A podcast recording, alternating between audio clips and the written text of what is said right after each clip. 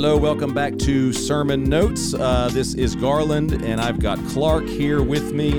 Uh, we are continuing in our uh, Risen series as we look at uh, post resurrection appearances of Jesus. Um, these are not uh, these are not uh, ghost stories. These are real appearances of the bodily resurrected Jesus to uh, to people in this world. Um, and we get one of the more dramatic stories, maybe in the entire Bible, uh, in, in, our uh, in our passage this week. We're going to look at it's a famous story. If you've been around church, you've probably heard of the uh, of the moment when Saul becomes Paul, when his life is changed uh, on the road to Damascus, Syria. And you find that story in Acts chapter nine. So Clark, um, give us just what's going on. Uh, catch us up on, uh, you know, we've been looking at gospel accounts largely and then the beginning yeah. part of acts um, now we're jumping you know we're jumping nine chapters forward and we're moving forward to a different person he's unfamiliar to you if you've just read the gospels and now we have this random dude named saul so yeah. c- catch us up on the story and what we're going to see in the passage then we'll, we'll dive into some of the things that we didn't have time to get to on sunday well since andy uh, taught this past week um,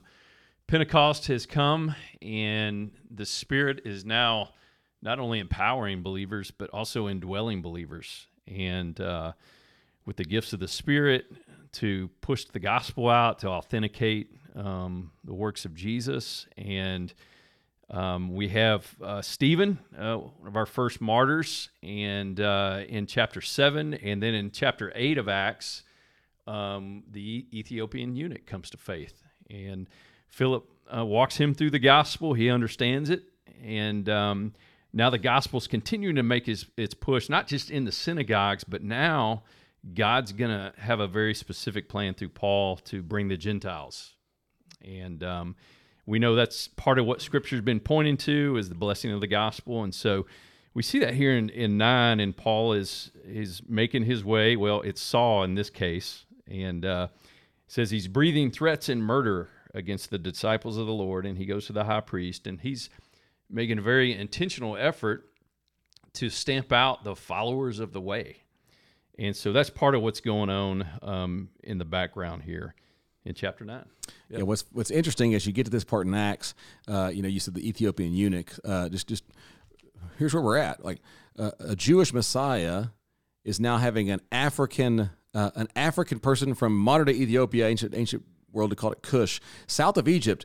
Now the gospel's even reaching people from down there, and it's yeah. it's reaching people up in Damascus, Syria. Like the gospel's now spreading this news about Jesus, just like Jesus said uh, it would do, um, and that's a real threat. If you are um, if you are a zealous Jew, and for you um, loyalty to Yahweh or disloyalty to Yahweh literally is the difference in life and death. Staying in the land, uh, ridding your ridding yourself of your enemies, mm-hmm. or uh, or not. That that zeal would drive you to um, even in this case in Acts chapter seven, eight, seven and eight. Saul to the point of violence. Um, yeah. It's a real threat to have people talking about Yahweh. Um, being a person and then living and dying by the hand of the Romans, that you can imagine the existential problem that would be for a zealous Jew like Saul. And so I think it's so yeah. easy for us to get to a story like Acts 9 and go, oh, the good story, look at this. And we can kind of look at you know Paul's prior life and go, "Oh, okay, yeah, that was when he was a bad guy." And I think we can do a little bit of a disservice there because um, if without the resurrection, without what we're about to see, I think Paul is in bounds for a Jewish person to go. We we can't stand for somebody to be yeah. blaspheming Yahweh Yahweh like this, and that sets up actually the story that we're going to see. So uh, yeah, take us there. What happens well, in the and, story? And this is often referred to as Paul's conversion experience, and so I've struggled a little bit, Garland, just with that phrase there is a conversion of sorts that takes place when you consider his baptism as a representative of that, uh, the filling of the Spirit in him, as we see that happening all through Acts. Um, but I'm wondering, Garland, could it be that this is the unveiling of where Judaism was taking us? Mm-hmm. And as the law makes itself known, becomes the tutor for Paul to lead him to Christ, he's most fully Jewish. Yeah. When say, he believes in the Messiah. He'll say that. Um, yeah. He will and seem so, to say that. Yeah. And so it feels more like a yeah, maybe there's a conversion going on here, but but it it feels something. It, it's it's a confirmation, a calling. It's an unveiling of the fullest expression of God's plan made manifest um, in a man who's not Jesus, um, as a Jew, and so you see that happening here. And so I've been kind of walking that that tightrope in my own study a little bit, and um, because we we tend to downplay all these really bad things about his com- commitment to Judaism, and really he's he was pretty faithful Yeah. Yeah. to Yahweh Yeah. and his commitment. Now, maybe his heart and his motive, even he admits that, you know, he was ignorant of what it was all pointing to. Um, he uses that language in First Timothy one, and so um, that was something that was new for me to really unpack a little bit, and that God has actually used um, his Judaism and his commitment to Yahweh um, as part of his story. It's it's really It's fascinating, Mess- actually. like story. for him to go to to make the leap from that Jesus guy was a blasphemer and we need to stamp this out to oh wait now I'm the guy that's going to take that weird story all over the place and I'm going to get beat down for it over and over again by the very people the very Jewish Yeah. people that I was defending and fighting for. Like that's where this story that's why we're doing a risen series. Like the the the encounter with the resurrected jesus was so profound for him that there was no going back. Like everything had to now be radically reoriented around the idea that jesus really is the culmination of israel's story It's been pointing to him and we'll see paul almost having to work that out um, and so i think it, you know it uses language like he he was blinded, a saw bl- bright light, and then he he has these what seems like scales on his eyes. That's actually a fantastic description of I think what's going on in his heart. Like he's he's chasing Yahweh, and upon seeing Jesus, everything that he thought he was chasing now has to. It's almost like has to undergo metamorphosis, almost like a caterpillar. Like it has to come to something new, but he could not have. He couldn't have anticipated it until he meets Jesus on the road. And, And why- it seems yeah. like maybe even, and this is a little bit of conjecture um, because it's not in the text blatantly, but you know, the, the disciples had the moment on the road to Emmaus where Jesus helped them see clearly his connection to the prophets, to the law, to the writings. And this is his moment where Jesus starts to connect the dots for him as as the fulfillment. And so um, just fascinating. Jesus makes things clear. And the resurrection um it, the resurrection makes it that much clearer. And so he meets the resurrected jesus here. And uh, just a few things would note that we may not get into um, in the teaching. Um, but this is you know we, we talk about and you even brought it up saul to paul um, there's nothing in the story where God directly changes his name. Saul is his Hebrew name. Paul would be more, I guess, would be his Greek name. But in Acts 13, when they're sent out from Antioch, the word Paul begins to be used. And so there is a, as he goes to the Gentiles, his name, his Greek name, is now used in the rest of the story. Likely, he's he's now reaching Gentiles, and so his name is somewhat connected to his mission at this point. Um, it's not an Abram to Abraham kind Right. of thing where Right. God ordains this name change, but there's a shift that does happen um, in the story, and it's so you know his his direction, his conversion. What's interesting is right out of the gate, um, once he's baptized, he gets some food in his stomach. Um, the scales fall from his eyes. It says that he immediately begins to preach that Jesus is the Son of God. And so for Paul, the resurrection event was the proof that he is the Son of God. And then he begins, he goes to the synagogues and immediately, immediately begins to preach. Um, the other thing I think that's fascinating is the hesitancy that you see a little bit here of followers of Jesus um, to take him in. Yeah, Ananias is like, Uh, hey, he- yeah. he's not. He's talking to Yahweh, the Lord That's says, right. and he goes, uh, about that God, like Yeah. you know this guy, sure right? this we guy- know there's reports about him, and he's a pretty bad dude. Yeah. um, he needs some reassurance to take him in. And so, and by the way, just for uh, the Garland nerd alerts out there, there's three Ananiases in Acts, and this is one of those.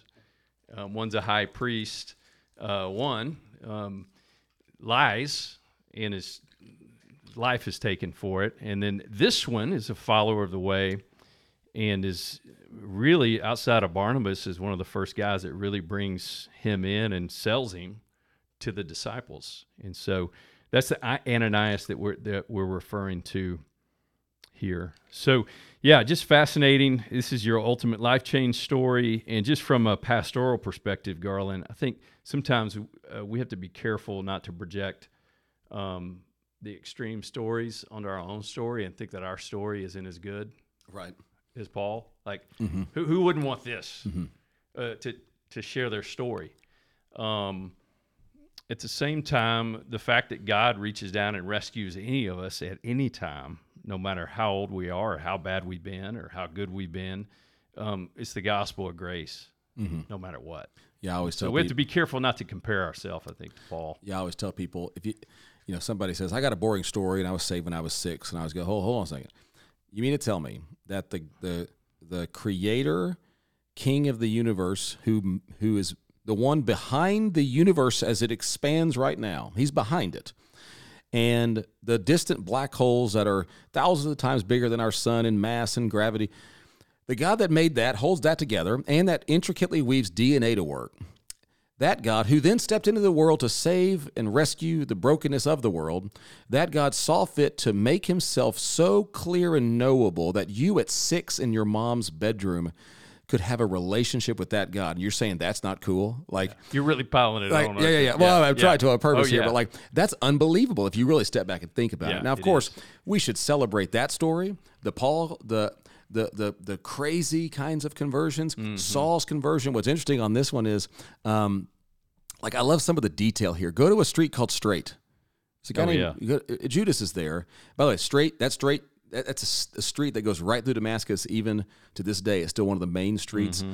there. And so, um, I love that the Bible inter- it it tells the story of the Creator Covenant God intersecting Himself with real people. Then like real place, ma- real main streets and yeah. straight streets and Wedingtons and college avenues and townships. And so, um, that's that's just cool. That's just really profound.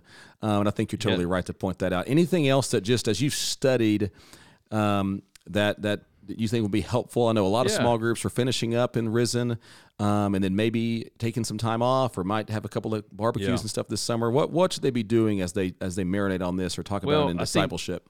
I think, I think it's helpful also to remember. I, I call it the Paul's synoptic story, the idea of being seen together, like we call the synop- synoptic gospels. If you'll take Acts 29, Acts 22, and Acts 26, you're able to piece together um, more details of this event and more uh, a more fuller timeline um, if you'll use those three. And then he also refers back to some of his spiritual pedigree in 1 Timothy 1 and Philippians 3. And what was interesting to me too, and, and this may be helpful for those in your small group or your church as you appreciate God's work in your story and you reflect on that is, you know, Paul his repentance was turning um, from what he was trusting in from a righteousness perspective, even though he was doing the right things. And some of his his most heinous, grievous sins before the Lord were rooted in self righteousness. Now, obviously, it's not ideal to promote murder and the killing of innocent people, which he was part of that experience too. That's pretty intense as well. um, but I think a lot of times we think, you know, my story before I came to know Christ, like for those of you that are listening right now that grew up in church, um, maybe you don't have this torrid list of dark sins um, that marked your lifestyle. But what if God saved you from your self righteousness? And when you see Jesus' anger um, in the gospel, some of his greatest expressions of anger towards sin were the sin of self righteousness. And so that's part of what Paul was repenting from as you read some of the other accounts of this story. And, um, and he was finding his righteousness um, in the finished work of Jesus on the cross and then in the resurrection. And so um, I think it'd be a good time to reflect on our own stories. I'm going to spend quite a bit of time, Garland, on the before part of Paul's story and how he never forgot it. Um, he seemed to, he was able to live in this sinner saint tension and without shame, but just knowing where he'd come from and knowing who God had made him in, as a new creation. And so um, it could just be that this summer could be a great time for the groups to share one another's stories, share your gospel story. Um, when did you see the light? You know, to use an mm-hmm. expression mm-hmm. from this mm-hmm. passage. And so I think that'd be helpful. And uh, and and also to just ask, okay, if, if you've met Christ, then how are you different? This was transformative for, from Paul for Paul in every possible way, in terms of the direction of his life, where it would go, his mission, what he trusted in. I'm sure he practiced the disciplines that he learned in Judaism, but they had new meaning to him. And so, those would be some ideas for the summer for sure. At every turn, you see Paul going back to the resurrection. It changed everything. And that's why we're doing this Risen series, because uh, we hope it does the same thing for us uh, individually and collectively. And so, uh, thank, that's really helpful, Clark. Uh, thanks for getting us uh, prepped and ready. And uh, thanks for listening to Sermon Notes. Have a great week.